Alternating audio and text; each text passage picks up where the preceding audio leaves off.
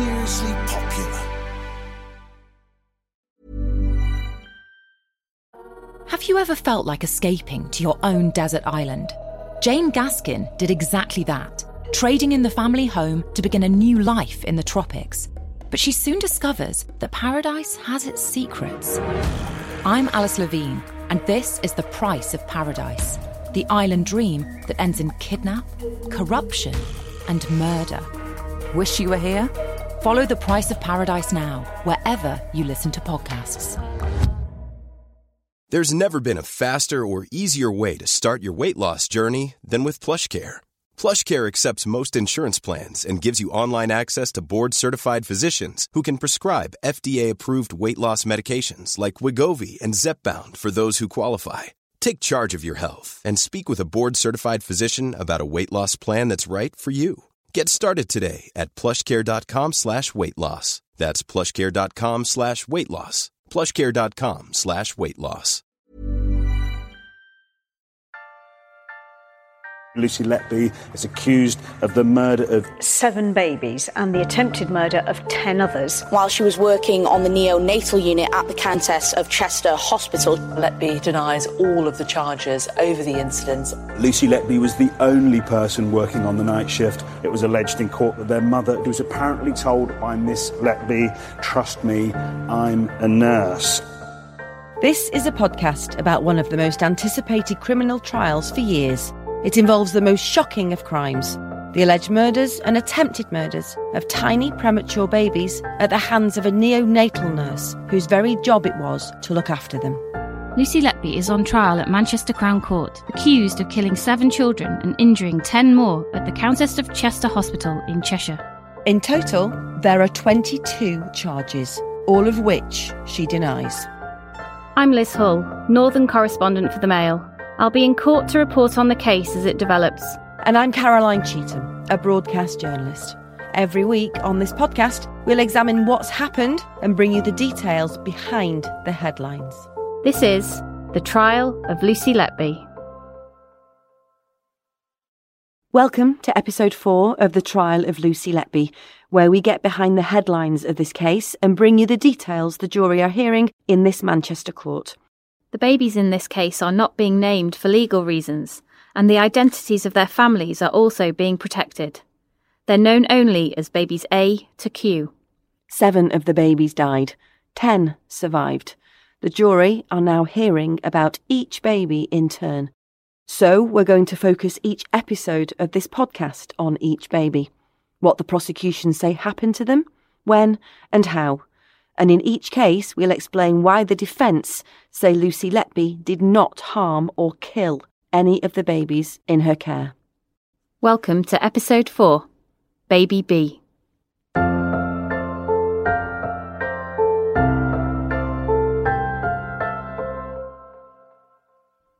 Baby B was a girl. She was the twin sister of Baby A. Like him, she was born nine weeks early at the Countess of Chester Hospital, weighing three pounds and eleven ounces in June twenty fifteen. Baby B was born blue and floppy, and unlike her brother, she had a low heart rate and needed resuscitating at birth, so she was quite poorly. She was placed on a ventilator, but at times she was able to breathe independently. She was cared for in an incubator next to her brother in Nursery One, which was the intensive care nursery. We heard in the previous episode that on June the eighth, Baby A died, and the prosecution say this was because air was injected into his bloodstream by Lucy Letby, who was his designated nurse. And after the death of their son, his parents became, the court heard, frantic, anxious and extremely upset for their daughter. And Liz, they really didn't want to leave her side. Yeah, that's right, Caroline. The following day, the twins' parents spent all day with their daughter, having lots of cuddles, and a nurse told the jury that she'd had a good day. But later that night, the parents were persuaded to go for some rest, and then the unthinkable happened. Baby B collapsed just twenty-seven hours after her brother. What do the prosecution say happened? The jury heard Baby B was in Nursery One. Lucy Letby was not her designated nurse, but she did help Baby B's designated nurse start a bag of feed at five past midnight and took her blood gases. Twenty-five minutes later, at around half past twelve, Baby B's monitor alarm went off, and Lucy Letby went over to her because the designated nurse was preparing medication. Lucy Letby then called for help, saying she's apneic. In other words, she'd stopped breathing. And Liz, that nurse, who we can't name because her identity is protected, told the court what happened in her own words. She was speaking from behind a screen, and an actor has voiced up her words for us. Lucy Letby said, "She's not breathing," and asked me to go and help. She suddenly looked very ill. She looked like her brother had done the night before. Pale, white, with this purple blotch discoloration. It was all over. That's how her brother appeared too. I just remember thinking, no, not again. I'd not seen anything like that before, to see his sister with the same appearance. Child A's deterioration was very sudden and to an unusual degree. Babies can become poorly very quickly, but there is usually some indication that is happening. We had no undue concerns. To go from that and not responding to resuscitation and looking how he did was very unusual. Baby B was also good throughout the evening, but again she became ill very quickly, deteriorated very quickly. That's why I said, no, not again. You never want any baby to die. You want to help them all go home with their families. That's always been my goal. And Liz, we also heard the reaction of the parents to the news that their daughter had collapsed so soon after the loss of their son. Yes, they were understandably anxious for their daughter after their son died, and didn't want to leave her side. Eventually they were persuaded to get some rest though. The mother said, "The next thing I knew, we were getting woken up by a nurse." And in a statement read to the jury, she said, "My heart sank. Not my baby. Not again." So Liz, Baby B stopped breathing and the doctors and nurses in the hospital rushed in to help. Yes, we heard that a breathing tube was inserted and Baby B started to stabilise quite quickly, within ten to fifteen minutes. Now, the court also heard from one of the doctors who was called in to help that night. This is Dr Rachel Lammy, who was a registrar with six years training at that point. She gave her evidence to the court and an actor has voiced up her words for us. The most memorable thing was Baby B's colour. She was a very dusky pale grey colour. As we were helping her, she was developing widespread blotches, patches of purpley-red colour. They would flush up, last about ten seconds, then disappear and reappear. They were flitting around her body. You could see them coming and going on her body. Each one lasted about ten seconds. As she got better, they subsided and went away. She recovered quickly. After ten minutes, she started wriggling and breathing for herself, but it took about half an hour for the greyness to disappear and pinkness to return. And Liz, Baby B survived. Yes, she pulled through, but the court heard the mother was frantic. She stayed with her baby all night, describing her as restless, as if she was trying to tell me something was wrong. In the following days, Baby B's parents spent every day at their daughter's bedside, and even when they went home to rest, they set alarms through the night so that they could take it in turns to call the hospital every two hours to check on her. Her mother told the court, "I was, and I still am, extremely protective of her."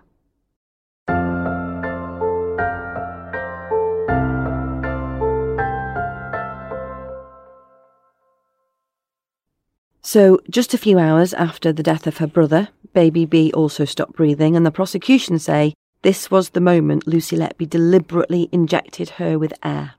Yes, Caroline, the court heard that the collapse of Baby B in the early hours of June the tenth was caused by Lucy Letby. The prosecution say she used the same technique she had used with Baby A. Lucy Letby denies the attempted murder of Baby B, and in fact she denies all the charges in this case, and I think we did hear some cross-examination from her defence team in relation to Baby B in the last few days. Yeah, the defence say Lucy Letby was not responsible and that in fact Baby B had received suboptimal or poor care, just like her brother on the unit. Lucy Letby's defence barrister, Ben Myers, K C, said Baby B's case was a good example of the assumption of guilt, and experts had been influenced by the theory of harm because of what had happened to her brother a day earlier.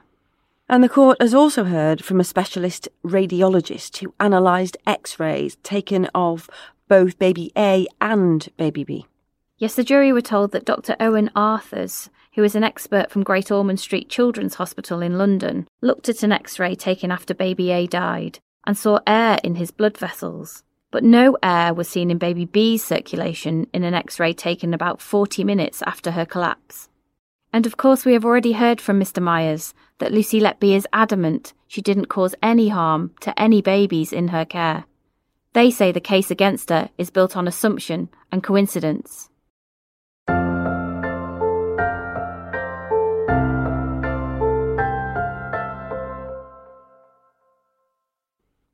Okay, so Liz, we also got an insight into how one of the other nurses on the ward viewed Lucy Letby. The nurse who we can't name, she told the jury she mentored Lucy Letby when she was a student at Chester Uni and came to the hospital on work placement back in twenty ten and twenty eleven. Yes, this nurse said she became good friends with Lucy Letby and they often messaged each other about work and their social lives. She agreed with Mister Myers that her experience of Lucy Letby was that she was highly professional and dedicated to her work. And I think she also agreed in court that at times the unit was short-staffed and didn't meet the recommended guidelines for the number of nurses to babies. So neonatal units try to work to guidelines set out by the British Association of Perinatal Medicine. Now, these stipulate, and I think we mentioned this in the last episode, that babies that need intensive care ideally should have one-to-one nursing.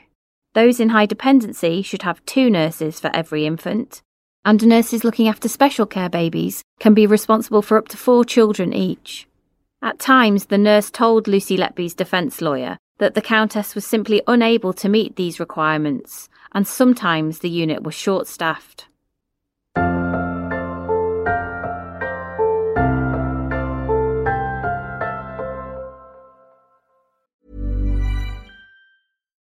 Have you ever felt like escaping to your own desert island?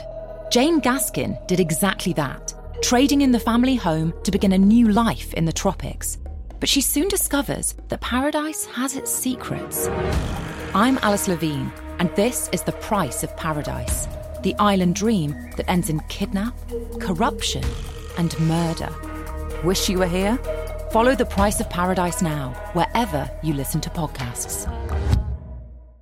Many of us have those stubborn pounds that seem impossible to lose, no matter how good we eat or how hard we work out. My solution is Plush Care. Plush Care is a leading telehealth provider with doctors who are there for you day and night to partner with you in your weight loss journey. They can prescribe F D A-approved weight loss medications like Wegovy and Zepbound for those who qualify. Plus, they accept most insurance plans. To get started, visit plushcare.com slash weight loss. That's plushcare.com slash weight loss. So, Liz, it's been a really busy and quite a tense week in Court seven at Manchester Crown Court. Now, Kim Pilling is one of the few journalists in the courtroom itself, as most of the reporters, including you, Liz, are viewing proceedings from an annex in another building. Yeah, that's right, Caroline. That's me. I'm in the other building, but Kim is in the actual courtroom. He's been covering court cases for the best part of thirty years in the Northwest. If anyone's ever read any newspaper reporting of trials in the last three decades, the chances are that you will have read some of his stuff before.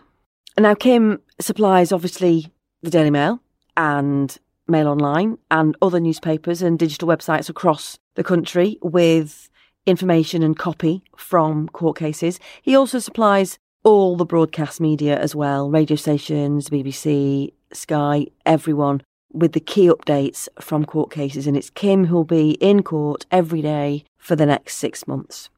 So Liz and I met up at court and we chatted with Kim in the Daily Mail offices just off Deansgate in Manchester, about five minutes walk, to get a sense of what it's like watching this trial up close. Yeah, hello, my name is Kim Pilling. I'm a reporter with the Press Association and I'm one of the few reporters who are allowed in the courtroom for the trial of Lucy Letby. Just give us a flavour, first of all, of, you know, what, what's the atmosphere like in there? It's it's it's a busy courtroom. The banks of seats where the lawyers sit is full. That's not always the case. We have teams of three barristers for the prosecution and another team of three for the defence, and then sat behind those barristers are a couple more solicitors uh, with the Crown Prosecution Service, and then a couple more solicitors for the firm that's acting for Lucy Letby. In front of Lucy Letby, who's in the dock, is uh, an I T guy. This case is it's quite unique in that a lot of the evidence is being relayed digitally. So each of the jurors, eight women and four men, they have iPads and they're following all the evidence and it's all on their iPads. For instance, in this case, there's a lot of uh, clinical notes that doctors have made. You know, that's quite unique. Obviously a complex case, and I think the amount of files that you would need in this case, yeah, it'd be, it'd be a lot. What do we know? What are we allowed to say about the jury? Well, there's eight women and four men. They're picked in a ballot. The idea is that they're, you know, a random selection of a normal representation of the general public. Don't think there's anything remarkable about this jury. Just tell us about the defendant, and has she got any family members with her? How far away are you from her in the courtroom, Kim? Yeah, she has her mother and father sat in the courtroom in the public gallery to the right of me since day one, and they've been here every day since. And behind me have been family members of the alleged victims. I have a good view of the defendant from the front row. She's just slightly to the left of my vision. She's got a screen in front of her, and as we're going through the evidence, she's getting to see it as well. She's brought to court every day, and occasionally has passed notes to one of her, the solicitors for, uh, in front of her, very rarely. Okay, so we know that the key barristers in the case are Nick Johnson, K C for the prosecution, and uh, Ben Myers, K C for the defence. They've both got a team with them. Just tell us who they are, Kim. Yeah, so yeah, Ben Myers, K C, has two junior barristers assisting him, and they are Michael Mayer and Fiona Clancy. And the lead prosecutor is Nick Johnson, K C, and he is being assisted by his junior barristers, Simon Driver and Philip Astbury. In a case like as complex as this, the aim for the jury at the end of the trial, when they go out to deliberate, the aim is is that they are that they are experts in the case. So when we get to the very end of this trial and we get and the verdicts come in, a reader who has been following the case or maybe loosely following the case, they're not scratching their heads as to why the jury has come to that verdict. Yeah, so Kim, this undoubtedly will be one of the biggest cases that we both cover for our careers, won't it? Whether Lucy Letby is convicted or if she's acquitted, either way, following this for the next six months will be one of the biggest things we've probably ever done. Yeah, I think the allegations and the, the extent of the investigation, it, it, that speaks for itself, doesn't it? I think the, the allegation, the number of allegations first, of course, yeah. It's, it's an high-profile case for a reason. It definitely will be one of the most important court cases that I've covered so far in, in my career. Thank you, Kim. Thanks very much, Kim. No problem at all.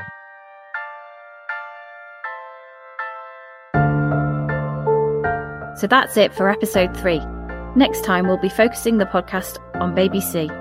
Baby C was a tiny baby boy, born early, weighing less than two pounds. He was allegedly murdered a week after Baby A, and a few days after the alleged attack on Baby B. I'll be in court all week. You can follow my daily reports in the Mail and on Mail Plus, and we'll both be back next week with another update. See you then.